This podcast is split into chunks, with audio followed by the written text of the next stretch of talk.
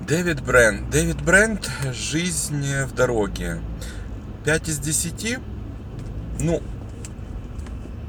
Рикки Джервейс не прекращает попыток все-таки э, не убивать в хорошем смысле своего самого популярного персонажа Дэвида Бренда, которого мы все знаем. А кто не знаем, обязательно посмотрите родоначальника всех офисных сериалов, сериала «Офис» именно версии Великобритании, которую придумал, воплотил Рики Джервейс. Это потрясающий сериал и актер, и, и, и вообще это а, наверное, основоположник монумент, монументари фильмов съемок такого плана.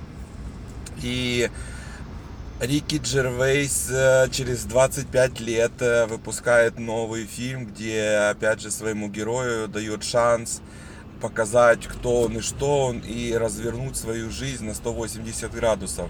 Э, как бы нам показывают, что за 25 лет ничего не изменилось, и он все равно а, офисный клерк, который не унывает, которому дают банальные задания и которые занимаются, в общем-то, настолько простыми вещами, что не придумаешь. Или, как говорят, не пожелаешь кому-нибудь, но он ими занимается, он в этом видит э, свою какой-то даже смысл, стимул своей работы. Но где-то в душе у него есть, конечно, мечта.